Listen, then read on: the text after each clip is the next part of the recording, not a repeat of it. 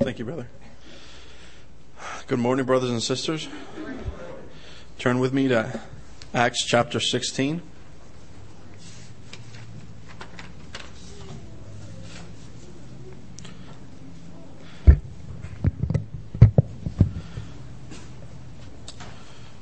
We'll be considering most of the chapter. So let's read the entire the chapter in its entirety. Acts chapter 16 beginning at verse 1. Acts chapter 16 verse 1. Then he came to Derbe and Lystra, and behold a certain disciple was there named Timothy, the son of a certain Jewish woman who believed, but his father was Greek. He was well spoken by the brethren who were at Lystra and Iconium. Paul wanted to have him go on with him, and he took him and circumcised, and circumcised him because of the Jews who were in that region. For they all knew that his father was Greek. And as they went through the cities, they delivered to them the decree to keep, which was determined by the apostles and elders at Jerusalem. So the churches were strengthened in faith and increased in number daily. Now when they had, when they had gone through Phrygia, and the region of Galatia, they were, they were forbidden by the Holy Spirit to preach the word in Asia. And after they had come to Mysia, they tried to go into, uh, into Byth, uh, Bithynia, but the Spirit did not permit them. So passing by Mysia, they came down to Troas. And a vision appeared to Paul in the night. A man of Macedonia stood and pleading with him, saying, Come over to Macedonia and help us. Now, after he had seen the vision, immediately we sought to go to Macedonia, concluding that the Lord had called us to preach the gospel to them. Therefore, sailing Tro- from Troas, we ran a straight course to Samothrace, and the next day, next day came to Neapolis. And from there to Philippi, which was the foremost city of that part of Macedonia, a colony and we were staying in that city for some days. And on the Sabbath day, we went out of the city to the riverside where prayer was customary made. And we sat down and spoke to the women who met there. Now a certain woman named Lydia heard us. She was a seller of purple from the city of Thyatira who worshiped God. The Lord opened her heart to heed the things spoken by Paul. And when she and her household were baptized, she judged, uh, were baptized, she, uh, she begged us, saying, If you have judged me to be faithful to the Lord, come and stay, uh, come to my house and stay. So she persuaded us. Now it happened as we went to pray that a certain slave girl possessed with a spirit of divination met us, who brought her master much profit by fortune telling.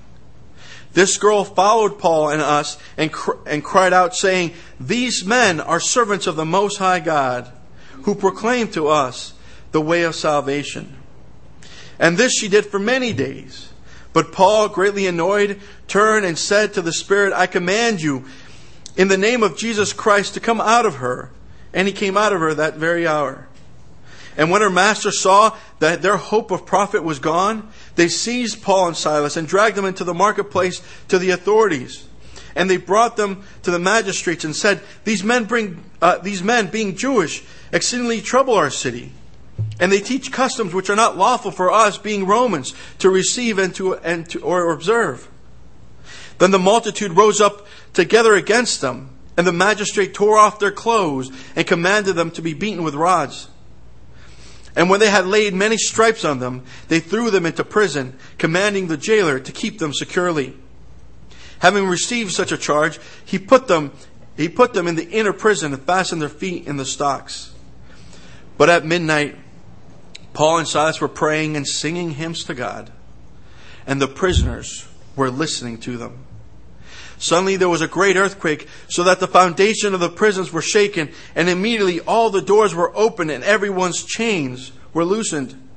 And the keeper of the prison, awakening from sleep and seeing the prison doors open, supposing the prisoners had fled, drew his, drew his sword and was about to kill himself. But Paul called out with a loud voice, saying, Do yourself no harm, for we are all here. Then he called for a light and ran in and fell down trembling before Paul and Silas.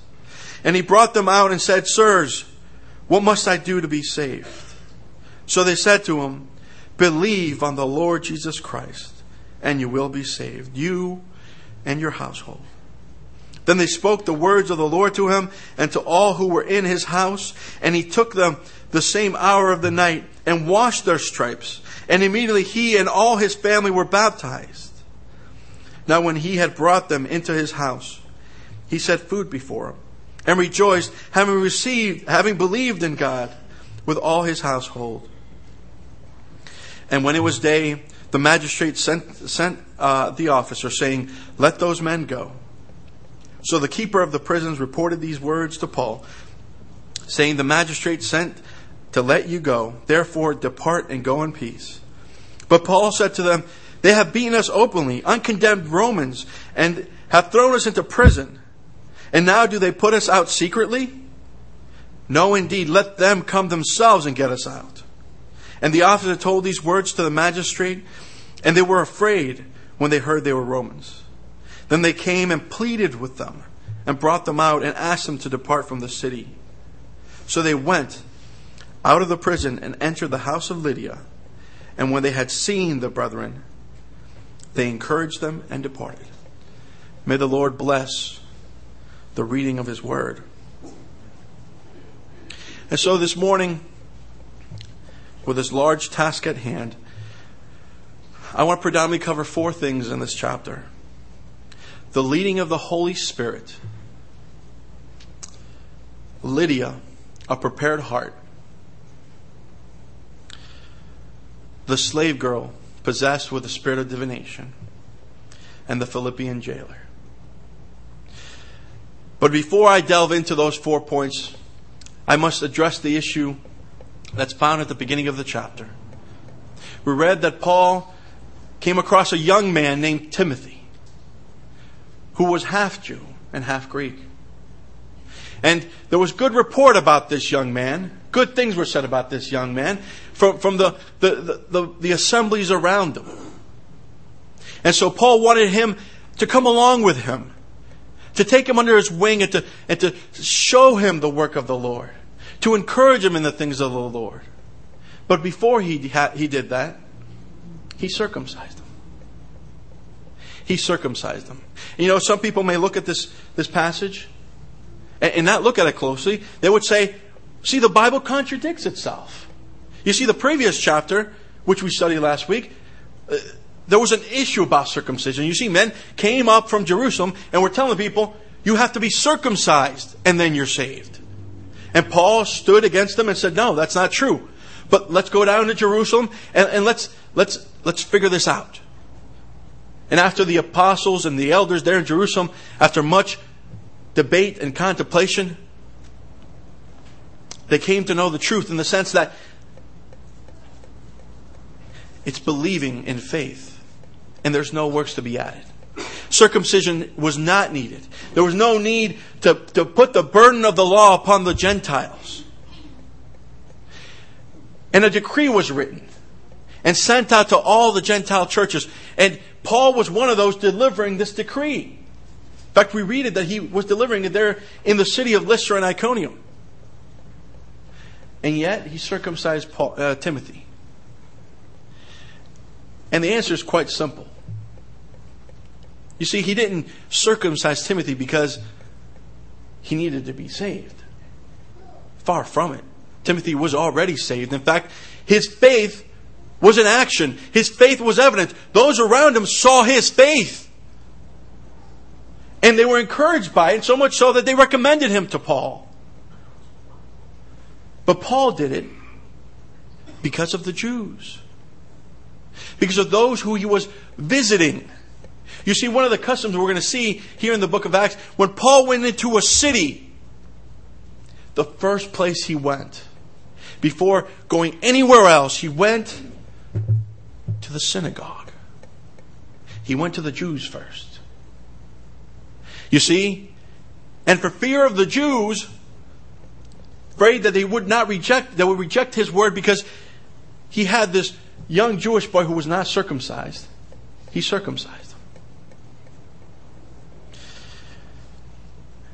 We see when Paul says these words, I become all things to all men, that I might by all means save some. He really does mean it. And so his, his, his thought in circumcising Paul, I mean, Timothy, was not in a sense of works for salvation. It was in a sense to reach the lost. That he would not offend those Jewish, those Jewish people he was about to come across. And so, clarifying that, let's delve into our, our main portion. In verse 6 to verse 10, we come across the leading of the Holy Spirit. Now, we see something unique in this passage. We read that Paul and Silas and, and now Timothy are traveling. They, they, they, they've left Lystra and Iconium and Derbe and now are heading in a westerly direction. And they had desire to go to Phrygia, which was to the west, in the, in the area of Asia. And the Spirit forbade them from preaching there. Okay, all right, well, well, if it's not to the west, well, let, us let's, let's go to the north. And so they turned and went to the north into the area of Mysia and, and had desire to preach in the region of Bithynia. And the Spirit said, and, and the Spirit said, said, no, no. Not there either. And they came to the coastal town of Troas, near the ancient city of Troy. And the interesting thing, brothers and sisters, is, and the question is, how did the Spirit of God hinder them? Now, the answer is quite simple. It, it, doesn't say. It's not in the text. We don't know. We don't know how the Spirit hindered them. I mean, the, the apostle and those with him had a desire to preach the gospel. They were obeying that great commission. They wanted the gospel to go forth, and yet the Spirit hindered them. We don't know how he did it. And, and now, I think the reason for that, I, this is hypothetical, but the reason he, he may have not told us how the Spirit did it is maybe if he had, we look at a passage like this and, and, and get down on a little paper and write a little formula. Well, if the Spirit doesn't want us to do this, well, he, he does this. Well, brothers and sisters, we see in the book of Acts and through Scripture that the Spirit of God uses a lot of different ways to hinder or to move the work of the Lord forward, doesn't he? He may use circumstances, doesn't he? what those circumstances are, whether he's closing doors or opening doors. It was true in the days of, of the day of Paul, and it is true today, brothers and sisters. As we, as believers, as we seek to, to, to do the will of God, the Spirit of God should be our guide. And He will open doors and He will close doors. And the other thing I wanted to point out to you, brothers and sisters, this morning is when the Holy Spirit did give guidance. When Paul, there at night, as he slumbered, a vision came upon him. And he saw a man of Macedonia calling to him, said, Come and help us. We read that he woke up and immediately, immediately he sought to go to Macedonia. Two things I want to point out. Number one is immediately immediately. You know, brothers and sisters, how often in my life I stand here and I tell you, in my life, when the, the Spirit had opened a door for me, whether to be to witness to a coworker or, or, or, or to be kind to someone or to encourage someone, how often do I, I step back? Whether it be in my own flesh, my own fear that keeps me from witnessing to that coworker, or my own selfishness from encouraging that brother or sister. I'm encouraged by the by our brother Paul here because he he got guidance from the Lord. He got guidance from the Holy Spirit, and it says he woke up with an urgency. Immediately he set about. And secondly, I want to point out it says that we sought to go to Macedonia. That's plural, isn't it? You see, Paul was the one who received the vision. Paul got up and woke up his counterparts, Silas and Timothy, and now Luke is included in this. Notice the pronoun changed to we. So now somehow, somehow Luke ended up with this group. He's an eyewitness to all these events. He wakes them up and says, I've had a vision. A man in Macedonia is calling us, asking for help. I believe we need to go to Macedonia and preach the gospel. And the other three who were with him con- conferred what he was saying. You see, there's wisdom in the counsel of many. You know, it's, it's very easy sometimes when we have our own ambitions and our own ideas and we're seeking the Lord's will that our own minds and our own thoughts get in the way of what God desires. And it's good to, to look to others for wise counsel. So we see, even though the Apostle Paul himself, he received the vision, and yet he was humble enough to turn to his brethren and to ask for wise counsel. Is this the Spirit of the Lord? Is this where God desires to go? And they all conferred. And so they went straightway. They got on a boat and, they, and, and headed straight out. It took them two days to get to Neapolis, and eventually they got to Philippi. And when they got to this Gentile city of Philippi, a Roman colony, Paul's little formula for evangelizing, he looked for a synagogue. He says he, they were there for some days. And then on the Sabbath day, there was no synagogue. And so he went to the riverside where prayer was a custom. You see, the city of Philippi had no, no synagogue. Even though the, the requirement of Jewish law for a synagogue would only require for 10 Jewish men. If there's 10 Jewish men in the region, they can come together and create a synagogue. There wasn't even 10 Jewish men in the, in the city of Philippi. And if they were, they weren't together. And they weren't seeking the Lord. But we, we do thank the Lord that there were some women.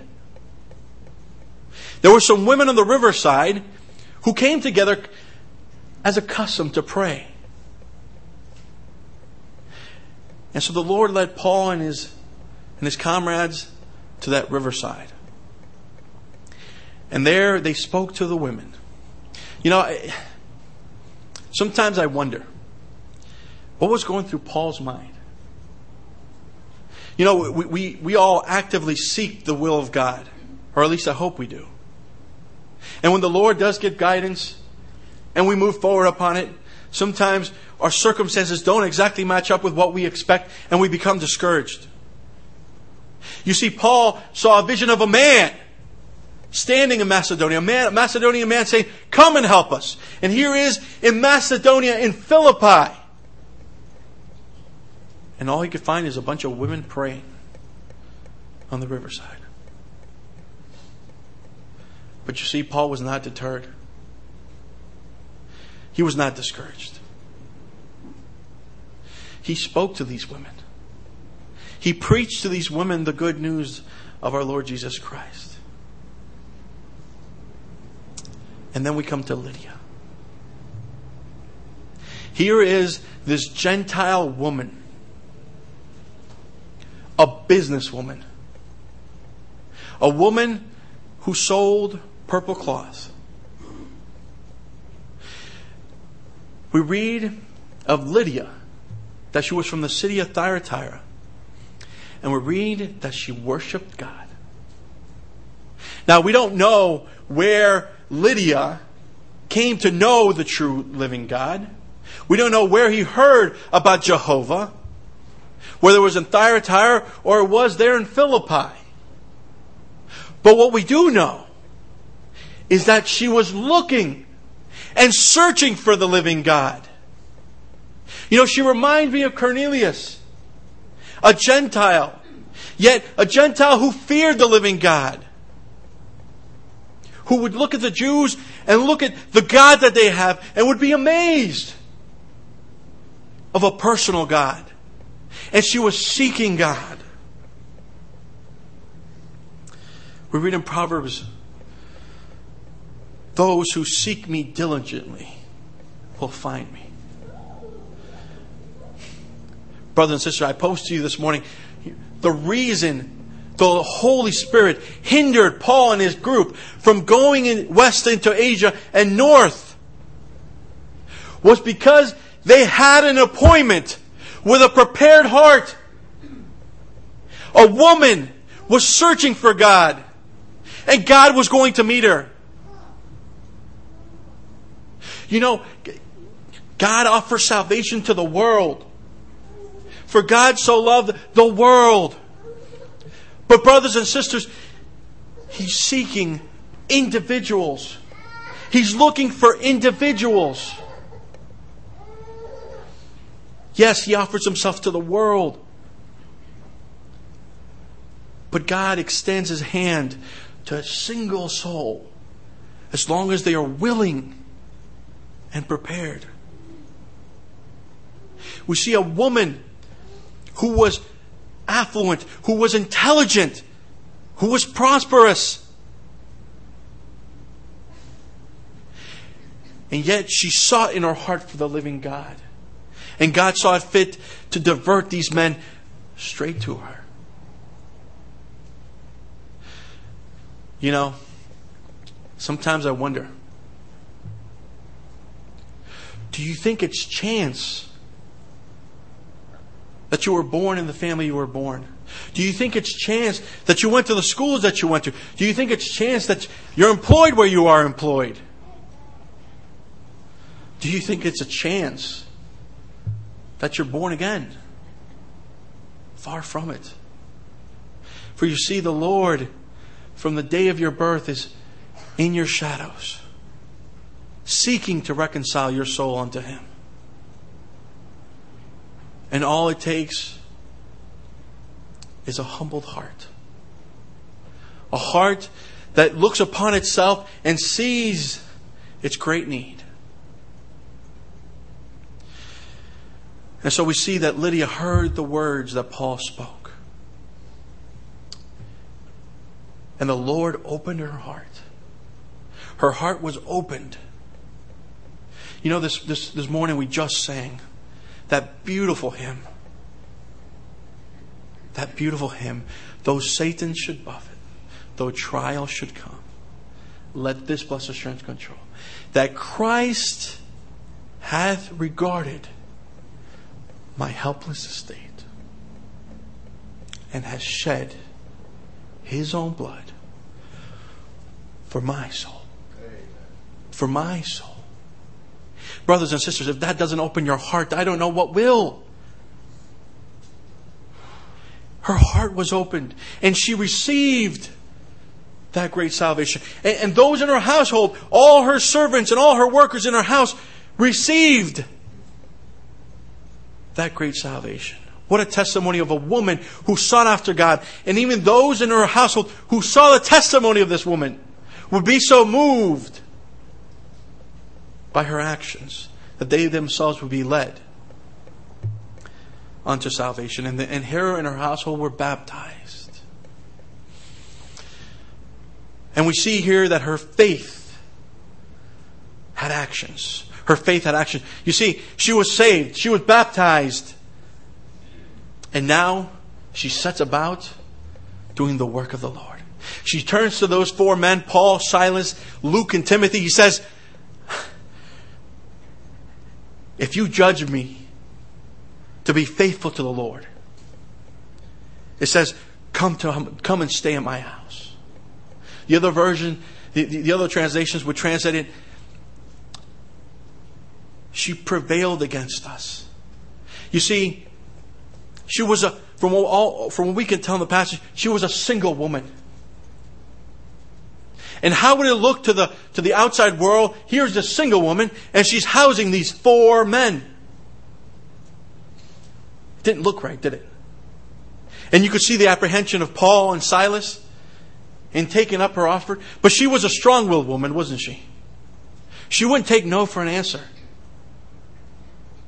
For she was able to accommodate these four men in her house. Her house must have been quite, quite large, for it really didn't cause any commotion in the city. And so we see true and genuine faith and actions that followed, true fruit of the Spirit come after. And here, the first convert, the first soul to be called in the continent of Europe, there was a woman, a businesswoman. And there, the apostles were encouraged. Now they no longer wandered the streets by themselves, but they had a place. They had a place to go back to. And so we see Lydia, a beautiful, prepared heart. So now we come to this damsel possessed with a, de- with a demon. We read that Paul and Silas and his group were going to, to, to the place of prayer there by the riverside, and this young girl who's possessed with the spirit of divination, this, the spirit of foretelling. And she cried out behind them. She cried out with a loud voice, These men are servants of the Most High God who proclaim to you the way of salvation.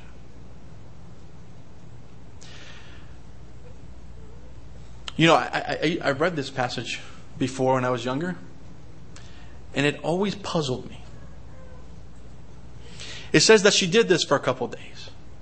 She ran behind them and she kept shouting out, Behold, servants of the Most High God, proclaiming to us the way of salvation. It says that Paul was annoyed.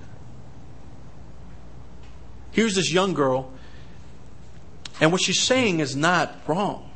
Fact, it's correct. They were servants of the Most High God, and they, they were there to proclaim the salvation of the Lord. So, why was he so annoyed? Well, brothers and sisters, the answer lies in whom was proclaiming those words. You see, in the, in the King James and the New King James, it, it says there that she states, who proclaim to us the way of salvation. The, the more correct translation is found in the ESV and the American Standard says, who proclaim to you the way of salvation. You see, the demon was proclaiming these words. And even though the words were correct, the source was the wrong one. You see, this young girl who, who was a fortune teller, and, many, many of the people in, in Philippi would go to her for guidance.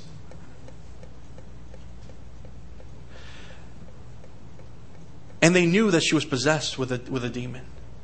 In fact, the, the, the, the people believed back then that nearby the city of Delphi, the, the, the temple of Apollo, Apollo was there, the, the, the Greek god.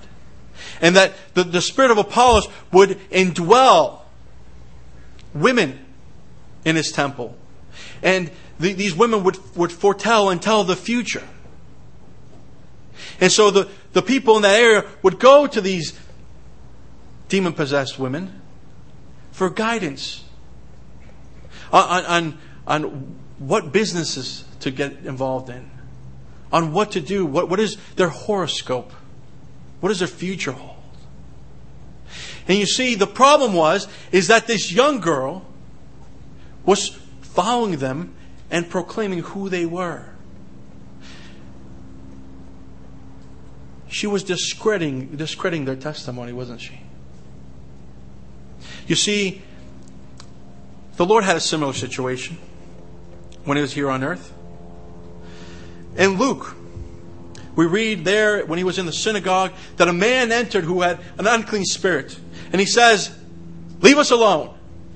Jesus of Nazareth. And he declared to, to those in, in the air who he was Son of the Most High God. And, and what does the Lord says? The Lord says to the, uh, this unclean spirit, He says, Be quiet and come out of him. You see, the Lord has no part with those demons. And the Paul and Paul and Silas, even though they endured for a couple of days this young girl, they could not endure it no more. For she was tainting the testimony of the Lord Jesus Christ and his salvation and his gospel. And so I thought about this, brothers and sisters. How does this apply to you and I today? How can we apply this to us today? Because there aren't necessarily girls possessed with demons proclaiming you as, as the servant of the Most High God. And I thought of this. Some time ago, I was in Tampa and I was visiting another church. It wasn't an assembly. And in the announcements, to my amazement, they said, Come down Thursday night for a movie Bible study where we look at films and we study Scripture. And we glean from the movies and Scripture. And I scratched my head. And that's not the first time I've heard of this. You see that there's, there's this new fad in Christendom, and they would take certain movies, sometimes more wholesome movies, like the movie Lord of the Rings, which was written by, by Tolkien, which who was a believer. And, and in it, you'll see some spiritual principles, some, some good biblical principles, and even you'll see them quoting scripture in it from time to time. And so, apparently people would gather together, turn on the TV and watch these films, and, and I guess they would talk about some of these principles. And, and some may look at that and say, well, what's the harm in it? They're ultimately thinking and talking about spiritual things. The problem is, brothers and sisters, is the source. Where it's coming from. You know, the devil has used films from the beginning. It's his voice. Films have shaped generations after generations, and they become more and more lewd and lascivious. And now we're going to look to that source for our spiritual guidance, for our spiritual food? Far be it. Paul didn't stand for it. The Lord didn't stand for it. We have the true living word. Why are we going to the work of demons. Far be it from us, brothers and sisters. And that, that's not the only thing. I, I, the other time, I heard a preacher. He was, he, was, he was preaching in the book of Psalms, and he, and he says, Out of all the commentaries I've ever read, the best commentary for this psalm was a commentary by Bono. Who? Bono. So now here's this preacher standing before people proclaiming that there is enlightenment in an unregenerated man. Here is the dead, the lost, reading the scripture and commentating on it. And here is believers listening, preaching. It baffles me, brothers and sisters, as, as we go on in this, in this world and, and Christendom seems to spiral in a downward direction. And we lose the source, the source of our knowledge, the source of our spiritual food, the source of our power. Brothers and sisters, let us beware and be careful of these things. And so Paul Cast this demon out.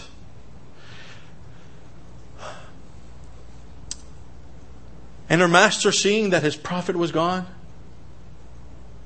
grabs both Paul and Silas. You know, there's something to say that he grabs Paul and Silas. He didn't grab Paul, Silas, Luke, and Timothy. He grabbed Paul and Silas. Why? Because the false accusation that he was going to bring before the magistrates was that they were Jews. there was an inherent hatred in the region for Jews. And they falsely accused of, of bringing customs that were not lawful for us as Romans, blah, blah, blah, blah. That's what they were meaningless accusations. If they went up there and said, These men have cast the demon out of the servant girl, which made me money, that'd be one thing. But who's going to charge them against it? They, that poor girl was tormented by this demon, and they kindly and lovingly removed that demon from her. And this girl, who at one point would be an insane individual, is now sane. And what magistrate or what ruler or what judge would, in their right mind, punish these men for doing such a thing? And so they fabricate these, these, these, these charges and a mob engulfs them. The magistrates rip off their clothes and they command the mob to beat them with rods. It says after many stripes, he commands them to throw him in prison. And I'm out of time, so I'll, pardon me if I, if I move too quickly. But he throws him in prison, and the, and the jailer gets the, gets the command to keep them securely. And so this, this Roman centurion would take these men and puts them in the inner prison. Puts them in the inner prison. Doesn't put them in just a regular cell. Puts them in the inner prison. Puts them as far back and as far as down as possible. To the darkest, dampest, dingiest place possible. And not only that, but then he fastens their feet.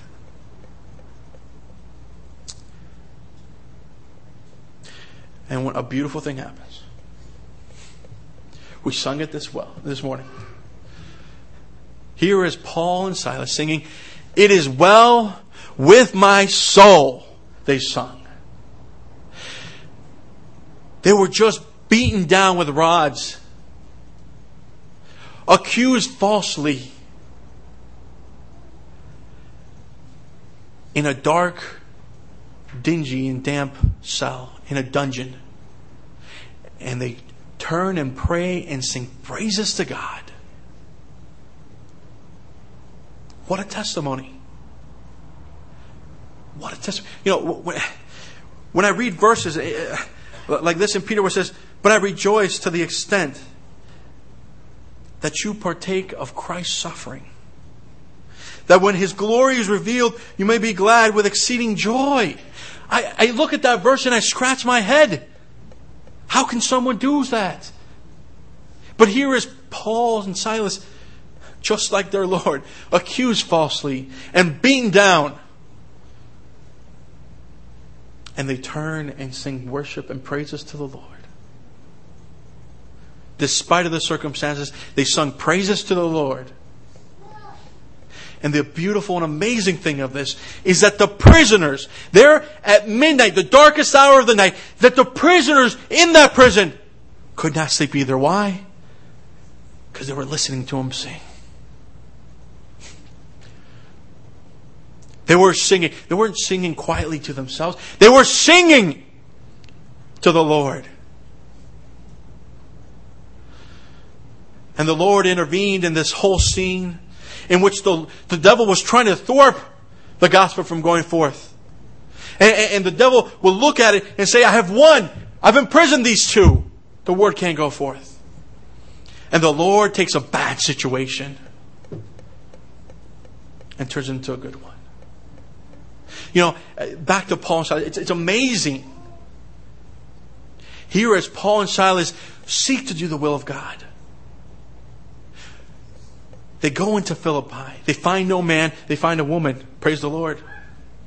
And when they still continue to do the work of the Lord, they find themselves beaten and in a prison. And they're not discouraged. They're not downtrodden. They're not discouraged. And the Lord intervenes, and a great, a great earthquake shakes the foundations of this prison. And it was a great earthquake, I tell you. There aren't many good earthquakes, but this was a good one. For you see, it shook the, it shook the building, shook the foundation. It knocked all the doors open and loosened all the chains. Somehow the building never came down. The divine work of the Lord. And so this jailer woke from his sleep, peered into the prison, and saw every gate open.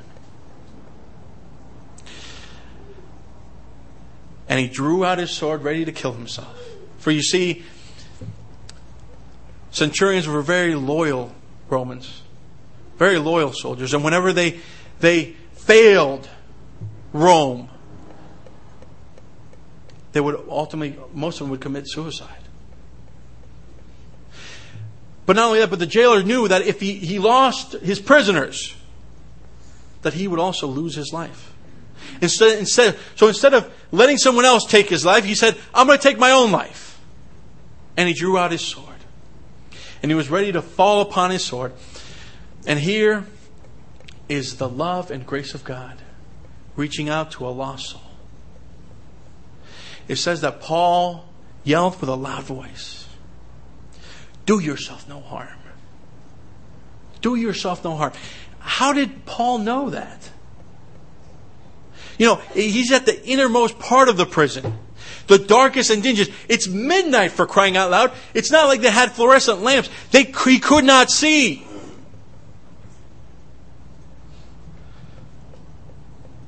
But you see, the Lord was proving himself to that jailer.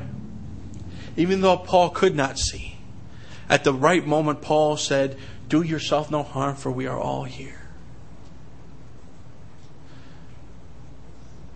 Oh, the omniscience of the Lord. You see, this jailer who was ready to take his life and meet his Maker was confronted with the the power of the Maker himself. And when Paul said those words, it says that he trembled in his heart. He trembled. No longer was he ready to meet his Maker. He ran in and brought these men out and cried out the words of a man who knows he needs a Savior. He said, Sirs, what must I do to be saved? You see, Paul and Silas were mistreated. Paul and Silas were given to this man, and this man treated him even worse. He, put, he put him in the darkest, dingiest, dampest hole he could find. Most men, if it were me, well, if it were me, and Paul would be singing a solo because I would be crying. If it were me, I would say, let the man kill himself. He deserves it.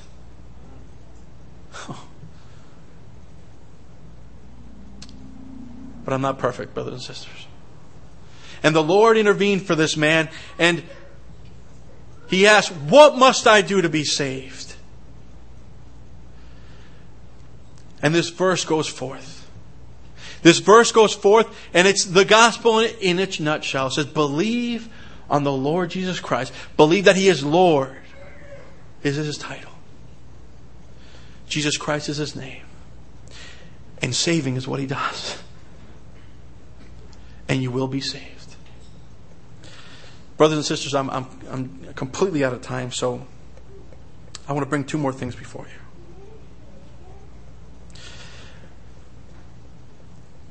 When Paul gave these words to, to, this, to this individual, this jailer. He was saved and his household was saved, and they were all baptized. Praise the Lord. And once again, it keeps coming up true faith and then true action. He takes Paul and Silas, cleans his wounds, takes them into his house, gives them food to eat, and they're encouraged. But the next day, the magistrates, those who commanded them to be beaten, commanded to be thrown in jail, had some time to cool off and came to their senses. And they realized that they've, they've mistreated this man without a, a without a jury, without, a, a, without actually putting him before a court. And they've made a mistake. And so they go and send an officer to him and says, Please let these men go and let them go. And the jailer turns to Paul and Silas. Well, in the night after the meal and after all that, Paul and Silas go back to prison, believe it or not. And the next day, they get this word that they should go. And Paul says, in a strange way, he says, You've beaten us, you've thrown us in jail, now you want us to, to get rid of us secretly? He says, No, let them come out here, let them come to prison and get us out. Now, it seems almost vindictive on the part of Paul, doesn't it? But you see, testimony is a very important part in the work of the Lord.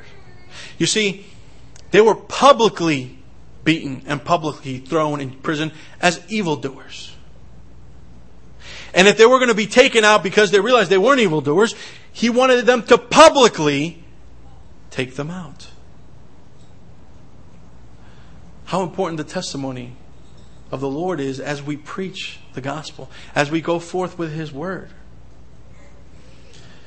And then the last thing I want to point out is that here is Paul and Silas, freshly out of prison, and they, they, they, after they pleaded and begged them to, to leave the city, they first make a stop at the house of Lydia. And what do they do in the house of Lydia? It says they encourage them. They encourage them. You know, humanly speaking, you would think it'd be the other, the other way around.